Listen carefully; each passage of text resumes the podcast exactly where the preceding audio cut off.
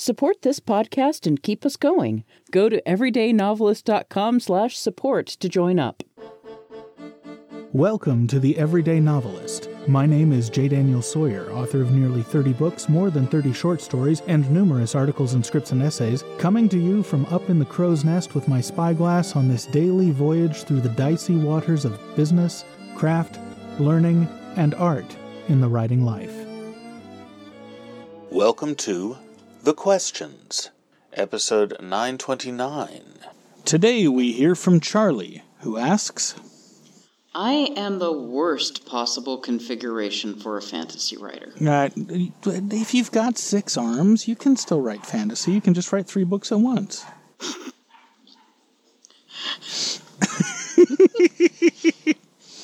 He continues Oh, sorry. I am a white, straight male. Being as such, there comes an issue of writing the other, which in this case is everything. If I want to write a female lead, or a non white race, or even a character that is not straight, I could get bashed over the head with the dreaded appropriation bat.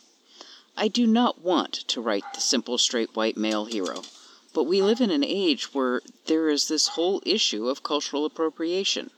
Now, if I were to write a fantasy based on Norwegian culture, or Greek, or Latin, I would be safe from the social justice warriors. If I uh-huh. wanted to add an Asian influence, I grew up in the 80s with kung fu movies, or if I wanted to write a different sort of Western, I also grew up on the Westerns, I have the issue of the Native Americans as well. But I also served in the Army for 12 years, and I've been exposed to multiple cultures, many of which I find to be more interesting than what I grew up with. While I do not plan to write a one for one direct descendant of other cultures, I want to avoid getting the SJWs riled up at me in defense of other cultures, because I want to write something other than what everything else has been before now. How far removed do I need to get my world to be from reality to feel safe from the overly PC culture that we have succumbed to? Um, you got to get over it. Um, to start this off with, I want to have Kitty say a few words because, as she likes to say, I am cultural appropriation.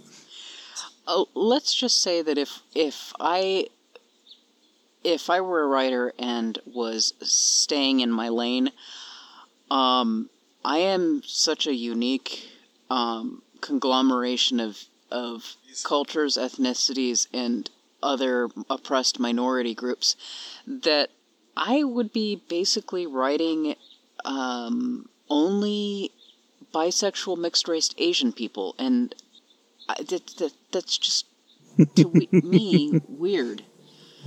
Particularly since I have a hard time finding characters With, with weird religious ideas. with weird religious ideas. Particularly since I have such a hard time finding any characters in the universe that look like me or are like me in more than one small way. I, I have to think that I'm I'm there's not enough people who would be able to stay in their lane by reading me. and and I, I'll, I'll also say that if, if we're talking about uh, writing Greek cultures and ancient Norwe- Norwegian versus ancient Asian, ancient Greece and European is far more removed from what we are today than your particular subculture of American is to any other particular subculture of American versus American and modern Asian. We're just so far removed from the past that touching on the, the past for inspiration is. You, you may as well be on another planet to begin with. We just did an episode on historical fiction, which Yeah. is uh, which is worth listening to because a lot of what I said there applies here in some weird ways. Um, the short answer, the uncongenial answer, and the one that I will get shit for giving is all culture is appropriation, so you just better fucking get over it if you want to write. Somebody who has a hate on will find a way to hate something you do. And frankly, if you're not beholden to a publisher who can cancel your book as the result of a shitstorm, all press is good press. Now, now that we got that to one side, actually, I'm going to go a little further on that track because you have to understand the game theoretics of the situation you're looking at. When the Tolkien Society is excoriating J.R.R. Tolkien for being racist, sexist, homophobic, etc., everything has descended into parody. I mean, and people will ship your characters no matter what. I mean, people have been shipping Frodo and Sam forever, which is kind of hilarious since they're both very much straight characters, and since Bilbo, who is Frodo's uncle, is 111 years old, rich, loves uh, loves drinking and partying and dressing nice and having a, a very foppish sense of the world, and is single his whole life. There's your gay character in Tolkien. if you want a gay character in Tolkien. Which actually, frankly, would make sense from the milieu that Tolkien came from because that was how a lot of Victorian, gay Victorian gentlemen presented themselves publicly. Um, if they weren't married for the sake of having children and carrying on the family line, they were the respectable bachelor. That was the socially acceptable way to be gay in the culture he grew up in.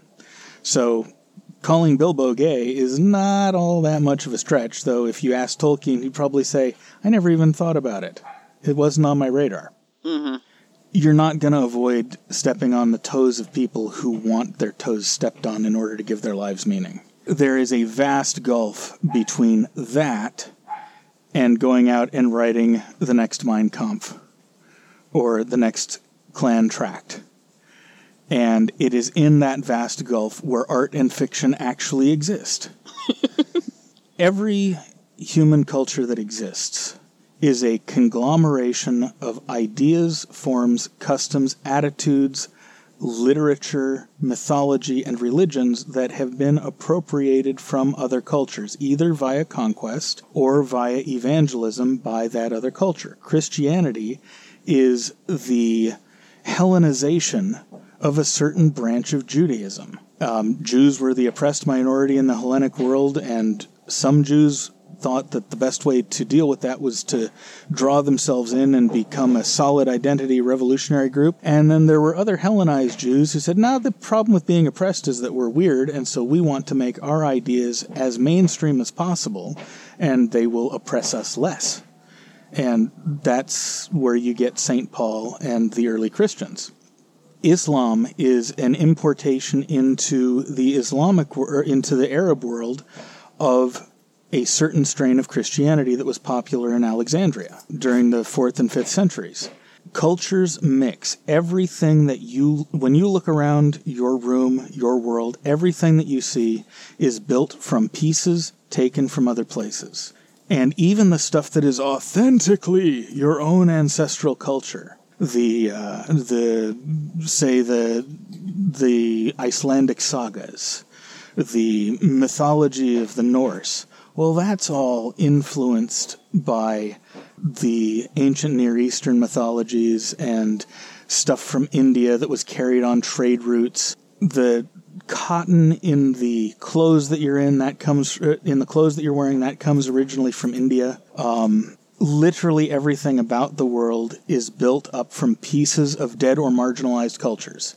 That's true not just in our world, it's true in every part of the world. The difference between, say, pre revolutionary Chinese culture and pre World War II Japanese culture and the culture of the West is not that the culture of the West was built on looting and pillaging everybody else's stuff. It's that the Eastern cultures, uh, particularly Imperial Japan and Imperial China, were so controlled from the top down that anything that got imported got an official mythological gloss so that it appeared to always have been part of the culture, even though it wasn't. Just as relationships between people change the people involved, if you're in a long term romantic relationship, for example, I, I, I would add that um, in in Asian cultures, it's not just it's not just the, the top down thing. Mm-hmm. It's anything that is imported is made fully Japanese, made fully Chinese. Yes. It, it, it's it's not grafted on. It, it's recontextualized recontextualized entirely. for them. Yeah, like Buddhism is originally Indian, but it's mm-hmm. now the most popular religion across most of the ancient near uh, most of the ancient Far East. Mm-hmm. And it's Chinese Buddhism is very Chinese, and Japanese Buddhism is mm-hmm. very, very Japanese. And Korean Buddhism is very, very Korean. And they're very distinct cultures. And they're all incredibly racist in ways that make our culture look positively open. The notion that you're going to build anything that's original, first of all, is a non starter. Originality in that sense doesn't exist. The idea that you're going to get something so far removed from any given culture that no one is going to be able to spot, ah, he borrowed that from this place, that's also a delusion. You may be good enough at your world building that that won't be the first thing that leaps to mind, and that's something to aspire to. But you can't write defensively like that and still write well. And attempting to do so is just a way to kill your creative voice out of the gate.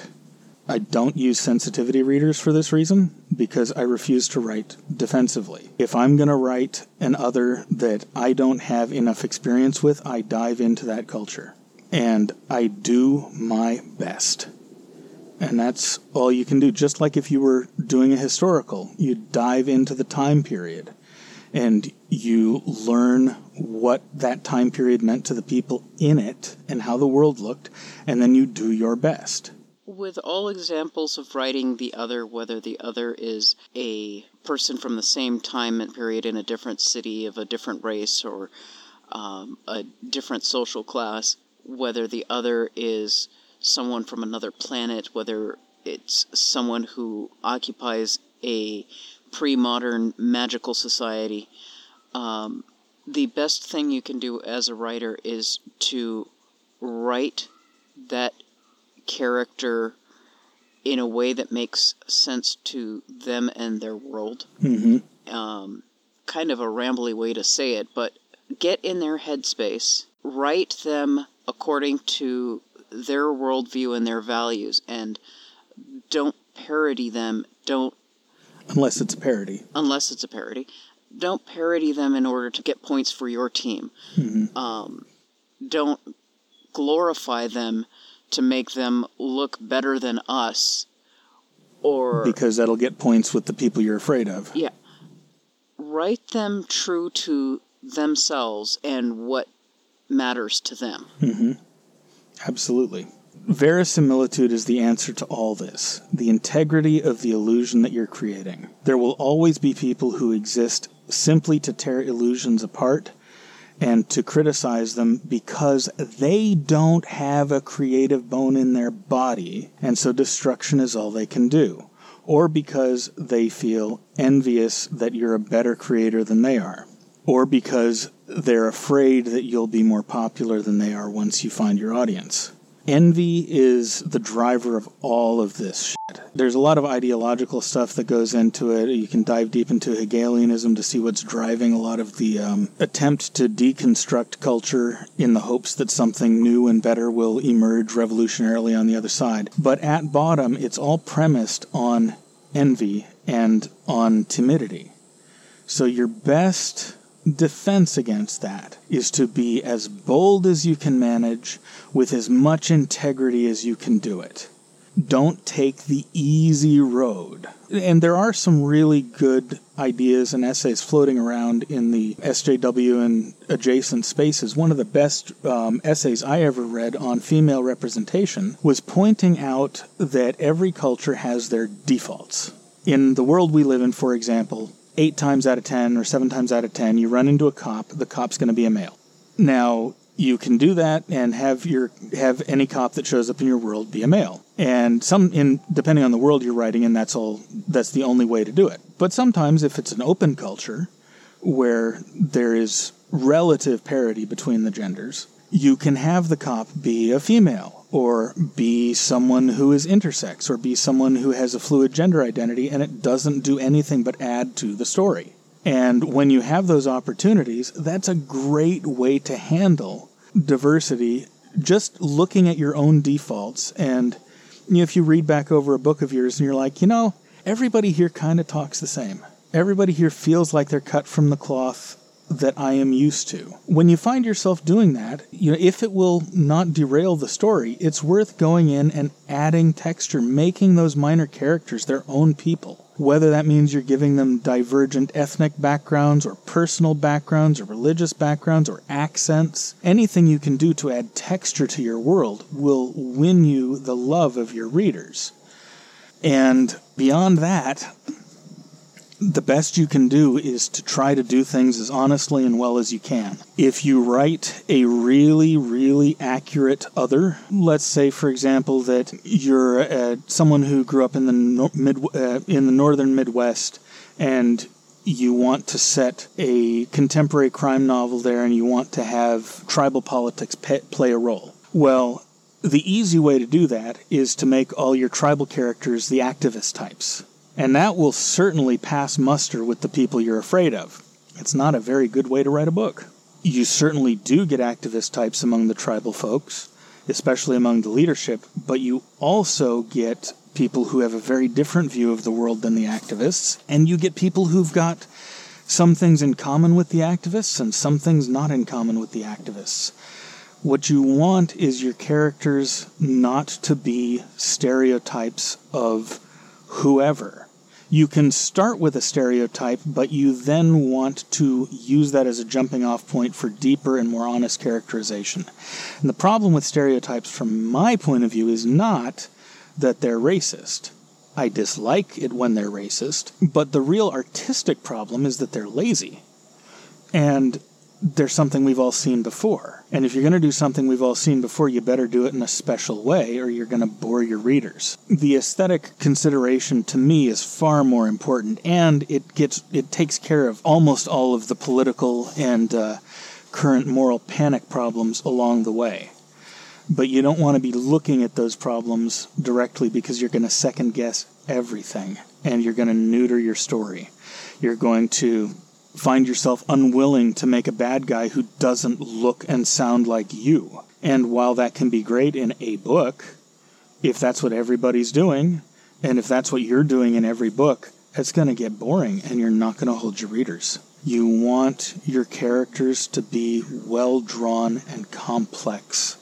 And you want your stories to be fearless. Because readers, if they want, if readers want stuff that'll reinforce everything that they already believe, they'll go to Marvel movies. if readers are going to pick up a book, they want to be taken away from the normal everyday life. And the louder that the culture wars get, the more appeal to readers that books that just eschew the culture wars entirely have. Absolutely. Anyway, that's the way I think about it. Write the cultures that you're interested in, be um, be influenced by what fascinates you. Your voice is all you've got, and everyone else can go and f- themselves. Oh, by the way, this is the last episode we've got a question for, so it's time to send in more questions. You guys have been excellent so far. Uh, this summer, you've kept us going. Please keep us going some more. And uh, yeah, so that's what we've got. And we'll see you tomorrow. The Everyday Novelist is written by J. Daniel Sawyer and presented by J. Daniel Sawyer and Kitty McKeon and is produced by Artistic Whispers Productions Incorporated. The text is copyright 2021 J. Daniel Sawyer and the production is copyright 2021 Artistic Whispers Productions Incorporated. This podcast is released under a Creative Commons Attribution Non-Commercial No Derivatives license and all other rights are reserved to their respective owners.